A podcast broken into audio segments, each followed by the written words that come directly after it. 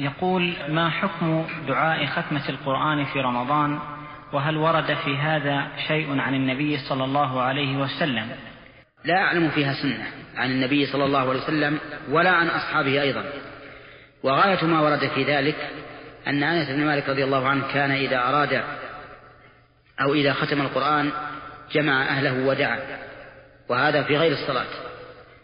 ثم إن في هذه الختمة مع كونها لم يثبت لها أصل في السنة فيها أن الناس ولا سيما النساء يكثرون في هذا المسجد المعين ويحصل بذلك من الاختلاط بين الرجال والنساء عند الخروج ما هو معلوم لمن شاهده.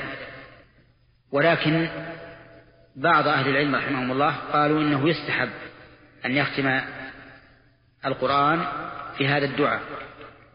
ولو أن الإمام جعل الختمة في في القيام في آخر الليل وجعلها مكان القنوت من الوتر وقنت لم يكن في هذا بأس لأن القنوت مشروع.